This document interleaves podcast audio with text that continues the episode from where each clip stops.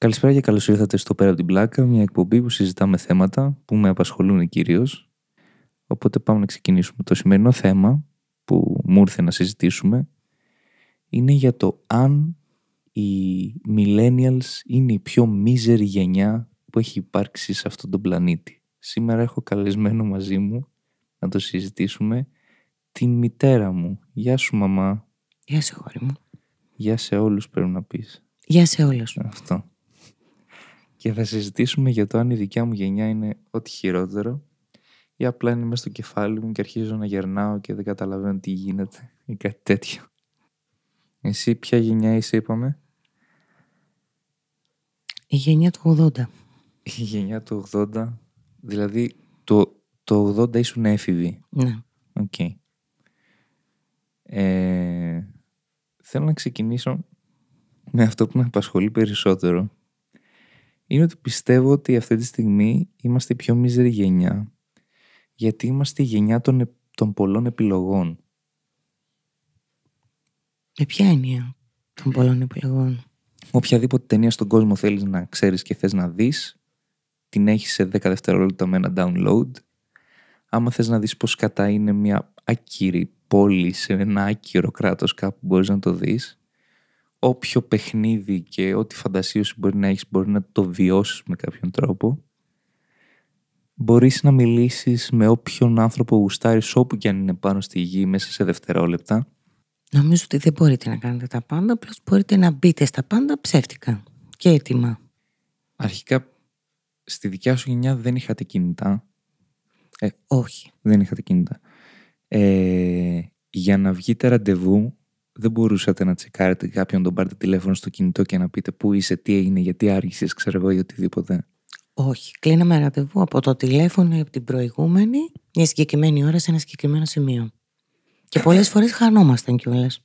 Όταν χανόσασταν, τι συνέβαινε ακριβώς; Πες μου, ας πούμε, μια ιστορία που χάθηκες. Όταν το σημείο ήταν πολύ κεντρικό και ήταν ε, σε, σε μια. συνήθως στο κέντρο της πόλης, Ναι. Σε κάποια μας ε, σημεία, εκκλησίες, ηρώα Οκ. ή διασταυρώσεις δρόμων. Ναι. Πολλές φορές λοιπόν στις διασταυρώσεις δρόμων, επειδή... Καταρχήν στις διασταυρώσεις δρόμου πώς ήταν το ραντεβού; Έλα στις 7 στην Εγνατία, ξέρω εγώ. Ναι, θα είμαι Εγνατία με Τσιμισκή. Εγνατία με Τσιμισκή όμως έχει τέσσερις γωνίες. Ναι. Ενδεχομένως Έχει κάποιοι- υπάρξει περίπτωση που έχεις πάει και δεν βρεθήκατε ποτέ, απλά και πήγατε σπίτια σας και τα είπατε την επόμενη Όχι. μέρα; Όχι. γιατί κανείς δεν το έκανε αυτό. Τον έψαχνε τον άλλον. Α, οκ. Δεν ήταν πολλές οι φορές, όπως ό- όταν ε, κλείνεις ραντεβού μπροστά από ένα μ, πολύ κεντρικό σημείο, στην Αγία Σοφία, ας πούμε, στην εκκλησία και κάποιος ήταν στο πλάι, εσύ ήσουν μπροστά. Ναι, αλλά αυτό πλέον, πλέον δεν υπάρχει αυτό το πράγμα. Δηλαδή, αυτή τη στιγμή έχουμε κάθε. Λέμε, ας πούμε, στις 4.30 παίρνουμε τηλέφωνο στα κινητά, λέμε θα βγούμε στις 5. Πας στις 5, κάθεσαι μέχρι τις 6, τον περιμένεις τον άλλον, φεύγεις και μετά του στέλνεις μήνυμα και λες, Τι έκανες. Α, το ξέχασα. Αυτό δεν είναι μίζερο, βαθιά, βαθιά μιζέρια και μουνοπανιά, ξέρω εγώ. Βέβαια, γιατί εμείς όταν βγαίναμε ραντεβού ήταν, η- ήταν το event της μέρας. δηλαδή το σκεφτόμασταν από το πρωί, σκεφτόμασταν τι θα φορέσουμε, ειδικά εμείς τα κορίτσια τέλος πάντων. Και ήμασταν πάντα στην ώρα μας. Δεν υπήρχε περίπτωση να το ξεχάσουμε. Νομίζω όμως ότι ούτε και τα όρια. Ίσως γιατί δεν ήταν τόσο εύκολο να συμβεί. Εμείς δηλαδή δεν είχαμε και την πολυτέλεια να βγούμε και καθημερινές, τουλάχιστον τα κορίτσια της γενιάς μου, Για την εφηβεία λέμε πάντα. για την εφηβεία, ναι. Ναι. Πολύ περισσότερο στο κέντρο. Εμείς που μέναμε από κέντρα, το κέντρο ας πούμε ήταν μια έξοδο Σαββατοκύριακου ή κάποιες αργίας. Νιώθω αυτό ρε παιδί μου ότι τώρα που βγαίνουμε, βγαίνουμε για να μπορέσουμε να κάνουμε το check-in ρε παιδί μου. Δηλαδή βγήκαμε και βγάλαμε το story μας στην τάδε καφετέρια ότι τι ωραία που είναι η ζωή μας και όση ώρα είμαστε έξω θα διπλοτσεκάρουμε κιόλας στα Instagram μας και λοιπά για το τι κάνει η Εννοείται. υπόλοιπη παρέα. Καλά, εμείς δεν, ήμασταν, δεν είχαμε αυτή τη δυνατότητα, αλλά νομίζω ότι δεν μας αφορούσε και να μας δούνε κιόλας. Ναι. Δηλαδή, συνήθως τα μέρη, ειδικά στα ραντεβού, τα μέρη τα οποία επιλέγαμε ήταν σκοτεινά, απόμικρα, χωρί να έχει πολύ κόσμο, χωρί να έχει γνωστούς. Δεν θέλαμε να το προβάλλουμε προς τα έξω. Ούτε το φιλί, ούτε την αγκαλιά, ούτε και το τετατέτ. Δηλαδή, ακόμη και το αρχικό σημείο του ραντεβού το Δεν προστατεύαμε πολύ. Ναι, αλλά δεν πιστεύεις ότι αυτό το πράγμα ότι του σήμερα, ας πούμε, είναι λίγο μίζερο; Ότι δεν βγαίνουμε για μας, αλλά βγαίνουμε για τον κόσμο που θα μας δει για να μας σχολιάσει, ας πούμε; Ναι, δεν είναι μόνο μίζερο, είναι, είναι χωρίς χαρακτήρα. Πού πιστεύεις ότι οφείλεται αυτό; Γιατί δεν είναι ότι το, απο, το προαποφασίσαμε όλοι μαζί. Βγαίνει λειτουργικά. Δεν, βγή, δεν βγήκε δηλαδή κανείς έβγαλε story και κοίταξε τα like του γιατί έχουμε, συνηθ, γιατί έχουμε συνεννοηθεί όλοι μαζί ότι θα κάνουμε κάτι τέτοιο. Απλά είναι οργανικά, βγαίνει οργανικά σε άτομα ας πούμε, της δικιάς μας ηλικίας. Γιατί βγαίνει οργανικά, τι εννοείς οργανικά; Βγαίνει, του στυλ, α, βγήκαμε τώρα, κάτσε να σε βγάλω ένα story για να γελάσουμε, ξέρω εγώ, και το ποστάρεις και μετά κάθεσαι με τις ώρες και βλέπεις ποιοι το είδανε, πώς αντιδράσανε. Ε, ε, προφανώς για να σε αφορά πολύ γνώμη των άλλων, γιατί γι' αυτό γίνεται. Και να θες να προβάλλεις μια πλασματική εικόνα ότι περνάς καλά ή ότι απλώς είσαι σε ένα καφέ ή σε ένα κλαμπ, δεν νομίζω ότι αφορά τη, τη διασκέδασή σου, αλλά το να παρουσιάζεις μια εικόνα που ίσως να ενδιαφέρει τους άλλους ή απλώς να δείχνει μια ψεύτικη εικόνα για σένα. Πιστεύεις ότι είναι θέμα της γενιάς, της, ε, της κατάστασης του σήμερα, το ότι αν, δηλαδή εσύ πιστεύεις ότι αν είχατε την επιλογή να το κάνετε και είχατε Instagram στη δικιά σου εποχή, θα λειτουργούσε αυτό το πράγμα. Δηλαδή το Instagram έφτιαξε αυτή την μίζερη γενιά ή αυτή η μίζερη γενιά ε, Νομίζω βρήκε ότι το ήταν, Instagram ήταν και... απόρρια χ- λίγων χρόνων πίσω. Απλώς έσκασε πάνω στη δική σας τη γενιά. Εμείς ας πούμε είχαμε τη δυσκολία Αργ- του δεν αργότερα- μπορούσαμε να... Αργότερα δηλαδή με τα κινητά. Γιατί κάποια στιγμή φτάσανε και τα κινητά και σε εσάς. Ναι. Και ήσασταν, ναι, ήσασταν φοιτητές. Δεν Ναι, εντάξει, μπορεί να μην ήμασταν ήσασταν φοιτητές. έτσι, αλλά ήσασταν φοιτητές. Ε, ξεκίνησαν αυτό το πράγμα με τα ραντεβού που πάλι δεν πήγαινες στην ώρα σου. Ξεκίνησαν από τότε αυτά τα πράγματα, είναι πιο πολύ Όχι, τη όχι. δικιά μας. Τα κινητά τα είχαμε για το λόγο για τον οποίο βγήκαν. Δηλαδή κάποιος που επέλεγε να πάρει κινητό δεν έπαιρνε κινητό για να δείξει στον άλλον το μοντέλο ή για να σερφάρει. Έπαιρνε κινητό για τη χρήση που υποτίθεται ότι έχει γίνει. Έπαιρνε κινητό για να το ψάξει η μάνα του ή αν του συμβεί κάτι να μπορεί να παίρνει. Δεν- Δεν είχαμε αυτή την εξάρτηση του να δεν έχω κινητό. Ακόμη και εγώ που μπήκα πολύ αργά στη τεχνολογία, νιώθω κάποια στιγμή ότι είμαι λίγο εκτεθειμένη αν δεν έχω κινητό μαζί μου. Ναι. Όχι όμως ότι αν μου συμβεί κάτι δεν μπορώ να πάρω κάπου τηλέφωνο. Γιατί και τότε μας συνέβαιναν πράγματα. Είχαμε τις τηλεκάρτες, πήγαμε στα περίπτερα και παίρναμε. Αλλά αυτό το πολύ περίεργο που ακόμα μου κάνει είναι ότι δεν γίνεται να έχουμε τόσο μεγάλη επικοινωνία, τόσο μεγάλη ευκαιρία για επικοινωνία. Έχεις messenger, δηλαδή να, να κάνεις text. Έχεις τα stories για να επικοινωνήσεις μέσω βίντεο. Έχεις να στείλεις φωτογραφίες, έχεις να στείλεις τραγούδια, έχεις όλα αυτά τα πράγματα και παρόλο που έχουμε άπειρους τρόπους να επικοινωνήσουμε, δεν λέμε τίποτα. Υπήρχε ειδικά αυτή η στιγμή που ζήσαμε όλοι τουλάχιστον της δικιάς μου ηλικίας που για πάρα πολλά μηνύματα με κολλητό τώρα έτσι που θα, θα πεις τα πάντα με τον κολλητό. Δηλαδή τον κολλητό τον έχεις για να μοιράζεσαι ας πούμε. Ε, όλα τα μηνύματα ήταν το «Γεια» απάντηση. «Γεια» τι λέει; Όλα καλά εσύ καλά και, καλά και εγώ τι νέα τα ίδια τέλος συζήτησης Ναι, γιατί πραγματικά δεν έχετε κάτι να κάνετε. Δεν κάνατε κάτι, ούτε προγραμματίζετε κάτι. ναι πιστεύεις ότι Είναι μια ρηχή επικοινωνία. Ναι, αλλά πιστεύεις ότι αυτό οφείλεται στο ότι κάποια στιγμή τα είπαμε όλα και πλέον επειδή επικοινωνούμε τόσο συχνά δεν έχουμε τίποτα καινούριο να πούμε ή εξαιτίας του ότι μιλάμε συνέ... ότι υπάρχει άμεση επικοινωνία δεν έχουμε την ανάγκη να πούμε κάτι. Θα σου πω λίγο πώς το βίωσα εγώ. Ναι, γιατί εσύ δεν είχες... Με, τι, πότε έφτιαξες Facebook? Και Το 16. με- Το 16, οκ. Και αυτό από την ανάγκη να, να βρω εύκολα κάποιους συμμαθητές για τα reunion, όχι για κάτι άλλο. αυτό που λες ότι τα πάμε όλα. Υπήρχε, ε, ε, εγώ έζησα μια εποχή όπου πηγαίναμε στο καφέ της γειτονιάς με τα απογεύματα μετά το σχολείο ξεκλέβαμε ουσιαστικά κάποιες ώρες με τους ε, συμμαθητές που ήμασταν όλη τη μέρα μαζί στο σχολείο και περνούσαν δύο ώρες και δεν σταματούσαμε να μιλάμε. Δηλαδή το ερώτημα της δικιάς μου της μάνας ήταν Καλά τι λέτε ρε παιδί μου κάθε μέρα δύο ώρες εκεί πέρα; τι λέτε; Πίναμε το... Τώρα να πάω σε ένα καφέ θα πιω τον καφέ μου, θα πω κάποια πράγματα και σε μια ώρα θα φύγω. Ναι. Ό,τι και να πω και με την παρέα μου να είμαι. Τότε δεν τελείωναν τα θέματα. Δηλαδή έπρεπε Καταρχήν- να φύγουμε, γι' αυτό φεύγαμε. Έπρεπε να φύγετε. Ναι, Ναι, δεν... από πίεση χρόνου. ναι. Τώρα για τι ηλικίες μιλάμε; 16, 18, Ναι. ακόμη και 20. Μμμ. Εντάξει, όσο μεγαλώναμε και μεγάλωνε τέλος πάντων η ώρα που μπορούσαμε να είμαστε έξω, αυτό γινόταν όμως. Ναι. Δηλαδή λέγαμε διάφορα. Υπήρχαν θέματα. Ακόμα και να αναπαράγουμε ό,τι ζήσαμε το πρωί στο σχολείο. ναι. Πολλά πράγματα λέγαμε. Και οικουμενικά και προσωπικά και οικογενειακά, πολλά. Από όλα, ναι.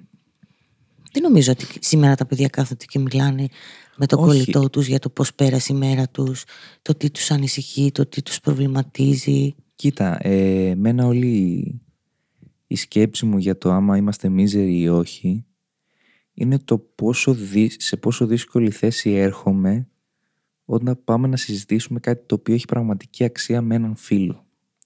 Όπως το τι λέει με την οικογένειά σου ρε παιδί μου και θα μου πει αυτός το πρόβλημά του για τον οποιοδήποτε λόγο και θέλει να το μοιραστεί και καλά κάνει γιατί είμαστε φίλοι αλλά νιώθω αυτό το νιώθω ρε παιδί μου ότι ο- πλέον ρωτάμε τι κάνεις και ευχόμαστε να πει καλά και να μην μας πει κάποιο πρόβλημα.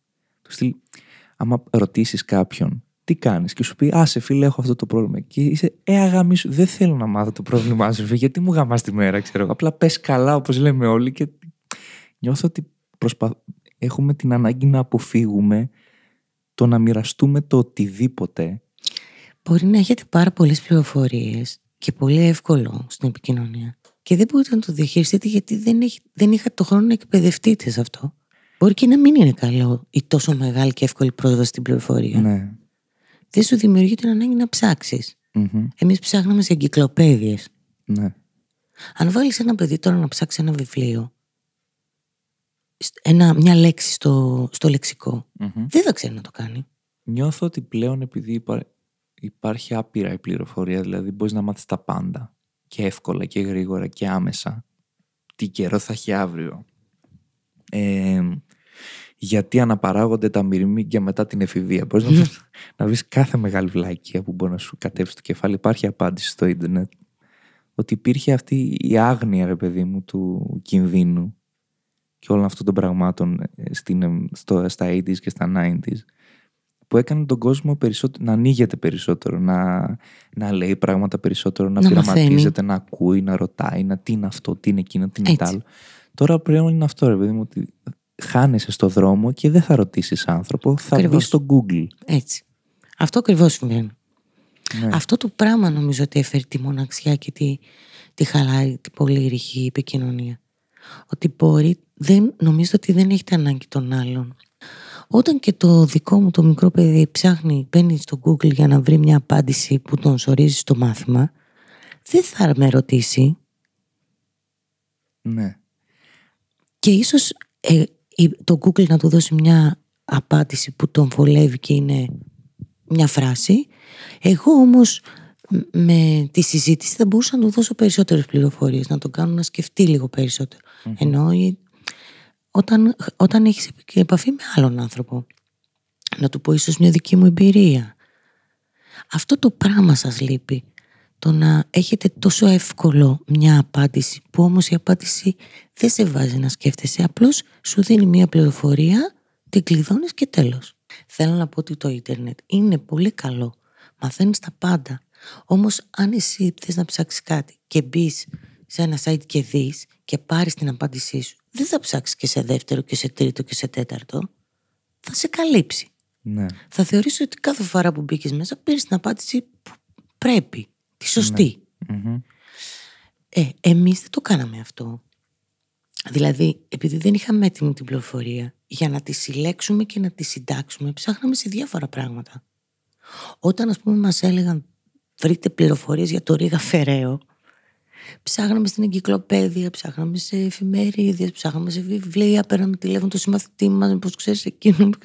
Ήτανε ζώρικο. Ναι. Να βρεις μια πληροφορία. Ναι, και καθόμασταν και βλέ- βρίσκαμε διάφορα και μετά τα κάναμε κείμενο.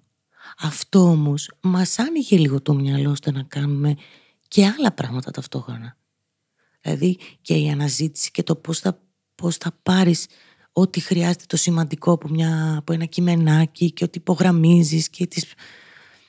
να βγάλεις τις εικόνες, να βγάλεις τα περιτά, να κάνεις τα σημαντικά, να στήσεις κείμενο. Όλο αυτό ήταν μια διαδικασία που μπορεί να μας ζόρισε αλλά μας εκπαίδευε και τυφλά. Ναι. Αυτό το πράγμα δεν το έχετε εσείς. Εγώ αν θέλω μια πληροφορία θα κάνω θα, θα, θα, ξε, θα ξενιάσω όλο το ίντερνετ μέχρι να τη βρω. Εσείς μπορεί να την εικάζατε την πληροφορία. Πα- δηλαδή θα βρίσκατε Ήταν σίγουρα μια, περιορισμένες οι πηγές Ναι. μας. Θα βρίσκατε μια α πηγή, μια β πηγή, μια γ πηγή που δεν σας έδινε ακριβώς αυτό που θέλετε να πάρετε.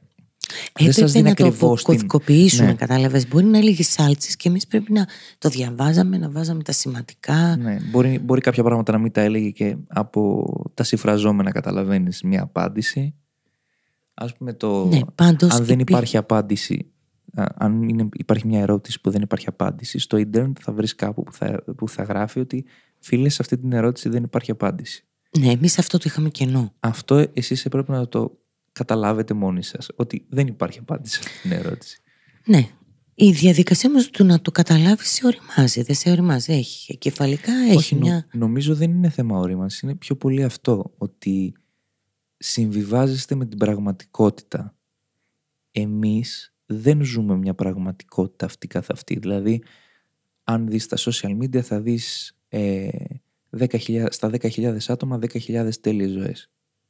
Δεν θα δεις ούτε μία που να είναι «Ε, η ζωή μου δεν είναι και τόσο καλά ρε παιδί μου».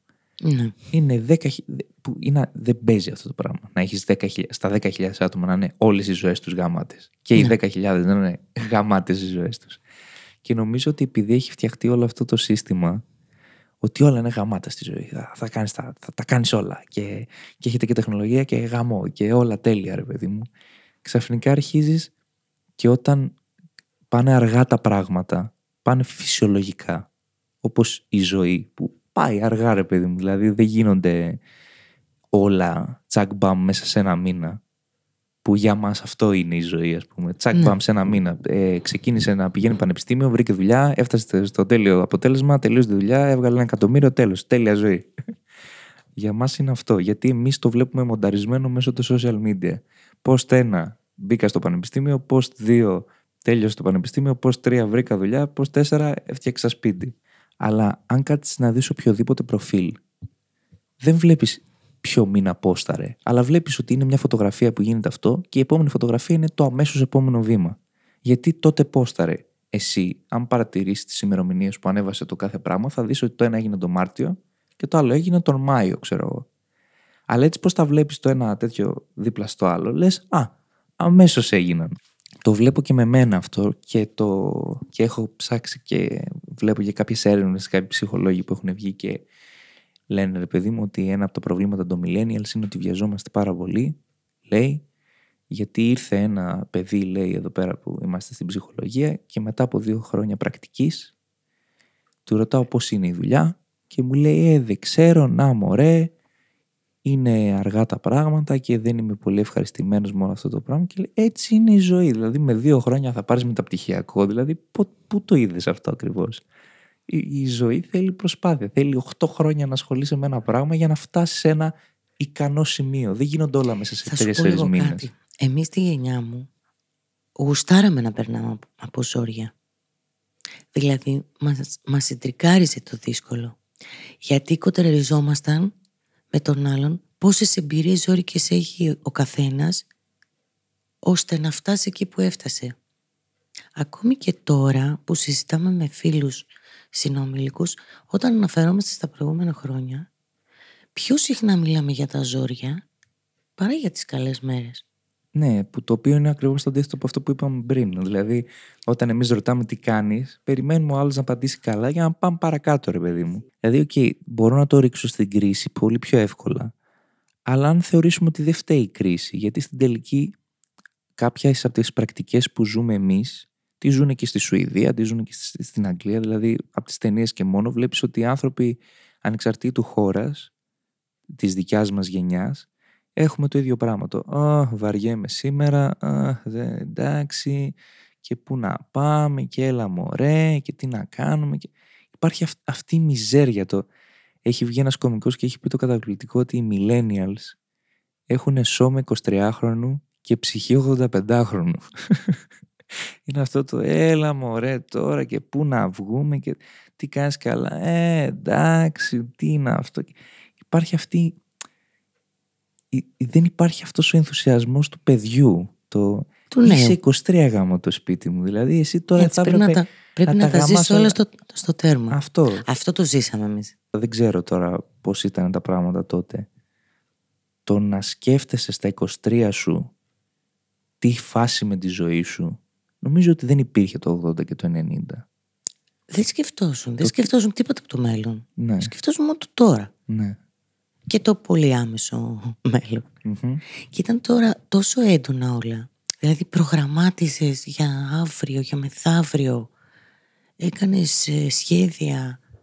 Να φανταστείς ότι εμείς το μέλλον το βλέπαμε σαν εικόνα, το βλέπαμε σαν ένα δρόμο με στάσεις, ρε παιδί μου. Αύριο θα κάνω αυτό, μετά το βλέπαμε στο, στο μυαλό μας, βλέπαμε ένα δρόμο που είχε διάφορα πράγματα στη μένα. Δεν θυμάμαι ακριβώς από ποιον το έχω ακούσει αυτό, αλλά είχε πει το ότι όταν η κοπέλα σου έφευγε με τους γονείς της ένα μήνα καλοκαίρι χαλκιδική, Δεν την δεν έβλεπες. την έβλεπες και δεν της μιλούσες για ένα μήνα. Ναι, Και ήταν οκ αυτό. ήταν οκ.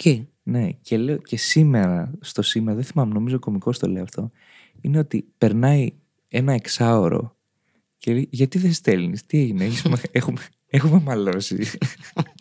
Έχει πάει, πάει κάτι λάθος με εμάς. Που και τώρα το βιώνω κάθε φορά, που λέω, ηρέμησε ρε παιδί μου, μη βιάζεσαι.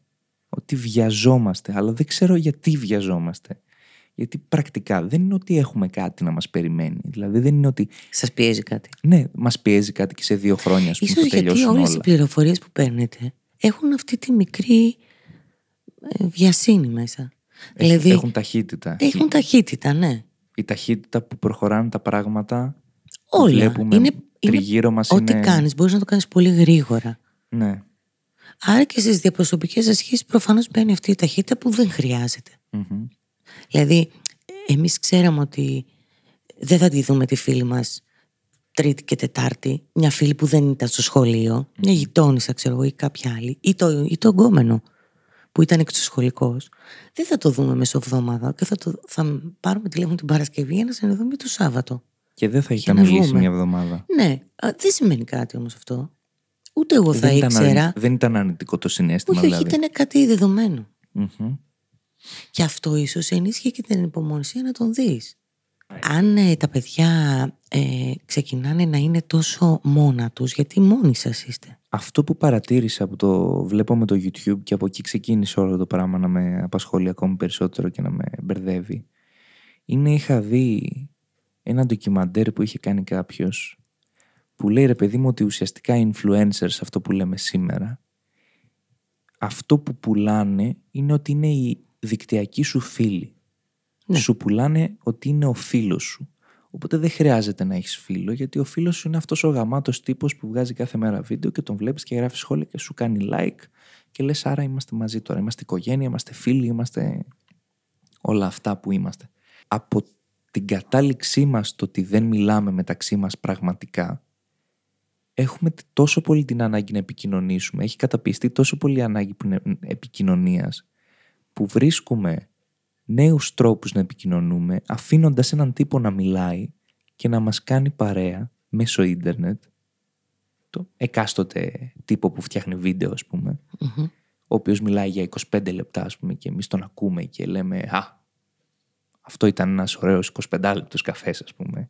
Και μετά έχω και τον άλλο μου το φίλο που επίσης μιλάει για άλλα 25 λεπτά και είναι σαν να βγήκαμε 10 φίλους για καφέ μέσα σε δύο ώρες. Ναι.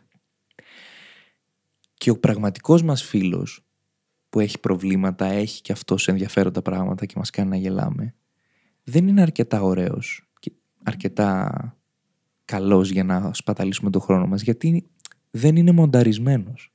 Γιατί ο influencer κάνει μοντάζ τις κακές στιγμές, τα σαρδάμ του, τα αχ του, τα, το, το κοίταγμα στο τζάμι μισό δευτερόλεπτο Αυτό για να ισχύει αυτό σκεφτεί. που λες, ότι όλα Τα είναι. ανθρώπινα στοιχεία δηλαδή κόβονται και μένει μόνο το content. Εγώ νομίζω ότι όταν κάποιος άνθρωπος δεν εκτίθεται στην παρουσία κάποιων ανθρώπων, είναι λογικό να μην εξελίσσει το λόγο, να μην εξελίσσει το συνέστημα, να μην εξελίσσει και άλλα πράγματα.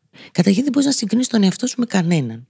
Δηλαδή τα παιδιά στις γειτονιές παρατηρούν το ένα το άλλο. Και Αλλά το παρατηρούν χωρίς τα φίλτρα που βάζουμε ας πούμε στα social media. Εννοείται. Και το καθένα βλέπει τι παπούτσια φοράει, πώς φέρεται.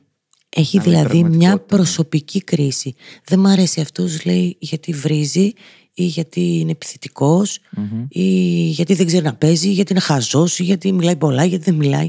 Έχει πάντως ένα πραγματικό στοιχείο για τον άλλον. Ναι. Που σημαίνει ότι τον παρατήρησε, τον είδε, ήρθε σε επαφή μαζί του και γι' αυτό τον κρίνει κα- θετικά ή αρνητικά. Μαλώνατε αρκετά στα δικά σου χρόνια. Οι Να, φίλοι. να πλακωθείτε ρε παιδί μου, ναι. Να πλακωθείτε, Εννοείται. να πλακωθείτε και μετά να τα ξαναβρείτε και να ξαπλακωθείτε. Εννοείται. Επίσης, τα αγόρια σε μόνιμη βάση. Πλακωνόταν, Επίσης, ναι. βέβαια, επίσης μεσολαβούσε η παρέα για να τα βρούνε οι δύο φίλοι που πλακώθηκαν. Ναι. Πλακωνόσασταν δηλαδή συχνά μεταξύ σας. Πλακωνόσασταν τώρα δεν εννοούμε ξύλο, εννοούμε λεκτικά ρε παιδί μου. Ναι, γινόταν πολλές παρεξηγήσεις. Και, με, και τα μεταξύ κοριτσιών, όχι μόνο αγοριών. Ναι. Απλώς οι άντρες το βγάζαν και σε, σε συμπεριφορές λίγο πιο άγριες. Καλά, ναι. Ε, εγώ αυτό μπορεί να. Αυτό μας οδηγεί λίγο και στο συμπέρασμα ότι μπορεί, να, μπορεί ίσως να εξηγεί και όλο αυτό το. Αρχικά εμείς δεν μαλώνουμε. Να τα λέμε αυτά. Εμείς σαν ε, γενιά δεν έχουμε αυτό το. Τι μου είπες, τι έκανε το. Άσε αυτό και Το εσύ. τσαμπουκά. Ναι. Δεν υπάρχει το, η λογομαχία σε, σε καμία περίπτωση. Καταπιέζουμε τα αρνητικά συναισθήματα εντελώς, τα αποθούμε εντελώς. Όλα τα αρνητικά, τα δύσκολα, τα... Για να έρθεις σε σύγκρουση με κάποιον, πρέπει να, να βγάλεις και κάτι. Να έχεις Ναι. ένα θέμα να συζητήσεις, να διαφωνείς, να έχεις προσωπική άποψη. Νιώθω Άμα, ότι... η- άμα ο πάροχός σας είναι το ίντερνετ και όλοι παίρνετε την ίδια πληροφορία, δεν έχετε λόγο να διαφωνήσετε για κάτι. Αυτό, μπορεί να εξ- αυτό που λες τώρα μπορεί να εξηγεί πάρα πολλά. Γιατί γενικότερα στο ίντερνετ υπάρχει αυτή η τάση να γίνεται πάρα πολύ δημοφιλές ένας ε, άνθρωπος YouTuber ας πούμε, ο οποίος βγαίνει και κράζει κάτι. Κρά, βγαίνει ας πούμε και κράζει. Μας βάζετε στις παρελάσεις και κάνουμε αυτό και αυτό. Και, και ο κόσμος γελάει και λέει πες τα κάποιος έπρεπε να τα πει και όλα αυτά. Και νομίζω ότι υπάρχει και, υπάρχει και όλο αυτό παράλληλα αυ- που έχει τεράστια έξαρση αυτή τη στιγμή με το political correctness. Δηλαδή, μη λες αυτή τη λέξη γιατί προσβάλλει αυτούς, Μμμ. μη μιλάς έτσι γιατί αυτό, α, αυτό δεν πρέπει να το λέμε. Αυτό. Υπάρχει όλο αυτό, όλη αυτή η λογοκρισία και η, η, προστασ- η προσπάθεια για προστασία των πάντων αντί να μπαίνουμε σε, σε κατάσταση διαλόγου και να, και να βριζόμαστε ρε παιδί μου στην τελική. Γιατί, με σ- γιατί αυτή τη στιγμή πιστεύω ότι αν βριστούμε είναι, δεν έχουμε την δυνατότητα και το μυαλό να τα ξαναβρούμε. Δεν έχουμε την... ε, Την κρίση δεν έχεις. δεν έχουμε, δεν έχουμε την νοοτροπία να ρίξουμε τον εαυτό μας. Κάποιοι έχουν ρε παιδί μου, αλλά και πάλι. Να, να μπούμε στη διαδικασία να πούμε ότι ξέρεις κάτι, θα τα βρούμε μωρέ, εντάξει. Δηλαδή, λάθη κάνουμε, άνθρωποι είμαστε, αυτό να θα, δεις θα ότι τα βρούμε. εμείς τα βρίσκαμε μέσα από την κουβέντα. Ναι. Άμα δεν κουβεντιάζεις, δεν προσπαθείς να τα βρεις. Υπήρχαν και περιπτώσεις όπου εί- είχε ομοιρικούς καβάδες που δεν τα βρήκαν ποτέ. Γιατί ο καθένας θεωρούσε ότι αυτό που πίστευε ήταν πολύ σημαντικό για αυτόν. Ναι. Και δεν άλλαζε γνώμη. Όμως προσπάθεια κάνανε. Ναι. Και έλεγε τα πάμε, τα ξανά πάμε, εντάξει δεν γουστάρω, δεν, δεν τα βρήκαμε, τέλος. Δηλαδή πιστεύω ότι ξεκινάει από όλη αυτή την υπερβολική πληροφορία σε πολύ μικρό χρόνο. Δηλαδή αυτά που ξέρει ο 15χρονος, εσύ τα ήξερες στα 25 σου. Σωστά. Και υπάρχει αυτή η ψευδέστηση της γνώσης. Ότι, Αυτό είναι σίγουρο. ναι, επειδή ξέρω ας πούμε 10.000 πράγματα επειδή τα έψαξα στο ίντερνετ, ξέρω από ζωή, εγώ πιστεύω ότι τώρα βρίσκουμε τους φίλους επιλεκτικά. Εννοείται Κάνουμε αυτό. casting, ρε παιδί μου, Ακριβώς. τους γνωστούς μας και σ- social media κλπ. Τσεκάρουμε, δίπλα τσεκάρουμε κλπ. Και λέμε ότι εσύ είσαι πολύ κοντά σε αυτό που θέλω σαν φίλο και μετά φτιάχνουμε κάποιες φιλίες οι οποίες στην τριβή φαίνεται ότι ε, όσο casting και να κάνεις η φιλία φτιάχνεται στην τριβή, δεν φτιάχνεται στο, στο checklist.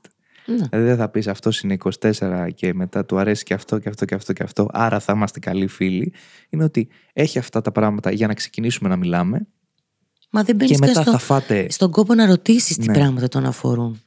Και μετά, Τα έχει έτοιμα. ναι, και μετά όταν μπαίνεις στη διαδικασία συζήτησης που λέγεται καφές, τον μαθαίνεις, περνάτε αυτή την τριβή και στην τριβή προφανώς έρχονται και τα μαλώματα ή τα οι διαφωνίες κλπ. Και τι να πεις, εγώ θα διαφωνήσω και θα τα βρούμε και θα μαλώσουμε, αλλά θα, θα βγει μια άκρη, ρε παιδί μου.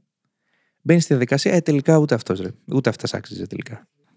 Αλλά νομίζω ότι καταλήγουμε και οι δύο στο ίδιο, ότι υπάρχει ένα άγχος και μια βιασύνη στην γενιά του σήμερα λόγω της πολύ μαζεμένης πληροφορίας μέσω, το, μέσω του ίντερνετ και μέσω της τέτοιας σε πολύ μικρή ηλικία. Δηλαδή τα, τα παιδιά μεγαλώνουν νωρίς σε επίπεδο γνώσεων χωρίς να έχουν βιώματα της ηλικίας. Και, συναισθημα... Έχουνε και γνώσεις συναισθηματική 20. όριμαση. Αυτό. Τους λείπει η συναισθηματική όριμαση. Ε, α, σε αυτό το πράγμα τα παιδιά υστερούν. Δηλαδή, αν δεις στα παιδικά πάρτι, τα παιδιά παίζουν μόνα τους ή επιτίθονται το ένα στο άλλο. Δεν μπορούν να διαχειριστούν την παρουσία, τη φυσική Ενός παρουσία ανθρώπου. πολλών, πολλών παιδιών στον ίδιο χώρο. Εγώ νομίζω ότι αν μπορώ να καταλήξω μετά από αυτή τη συζήτηση κάπου, πιστεύω ότι οι millennials δεν είναι η πιο μίζερη ε, γενιά που υπάρχει αυτή τη στιγμή, αλλά η γενιά που δεν έχει βρει ακόμα το δρόμο της. Εγώ νομίζω ότι είναι μια πολύ δυστυχισμένη, δυστυχισμένη γενιά γιατί δεν αγαπάει τον εαυτό της επειδή Θέλει να είναι δεν κάτι άλλο. πιστεύει στον, σ- σε αυτό που είναι. Ναι. Ναι. Δεν, πι- δεν θέλει, θέλει να, να, Πρέπει πα- να βρούμε την πιάσει ταυτότητά μας. κάτι το οποίο μπορεί και να μην το αφορά. Πρέπει λίγο ν- να κοιτάξει λίγο προς τα μέσα. Μμ.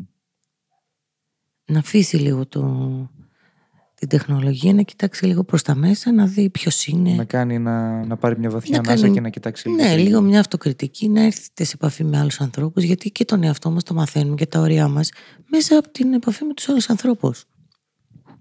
Αν εσύ κάθεσαι μόνος σου και κοιτάς έναν ιδανικό YouTuber να κάνει αυτό που γουστάρεις και δεν μπορείς να κάνεις, τι, τι φαντάζεσαι ότι θα γίνει, θα, θα, θα πας κατάθλιψη, γιατί εσύ θα προσπαθείς μόνιμα να το φτάσεις και ποτέ δεν θα το φτάνεις. Ωραία. Ευχαριστώ που ήσουν σε, αυτό το, σε αυτή τη συζήτηση. Δεν έχω ιδέα πόση ώρα μιλάμε, αλλά αρκετή φαίνεται. Ωραία Ελπίζω να ήταν. γράφει ακόμα. Γράψτε κι εσείς κάτω στα σχόλια που ακούσατε αυτό το, το podcast τη γνώμη σας πάνω στο τι γίνεται με τους millennials σε, σε αυτά τα πράγματα που συζητήσαμε. Αυτά. Αυτή η συζήτηση θα συνεχιστεί για αυτή τη γενιά και με την ε, γιαγιά Γεωργίτσα γιατί πρέπει να συζητήσουμε και λίγο τις πιο παλιές γενιάς κάποια στιγμή. Ε, να είστε καλά, τα λέμε στο επόμενο βίντεο την επόμενη εβδομάδα. Γεια σας.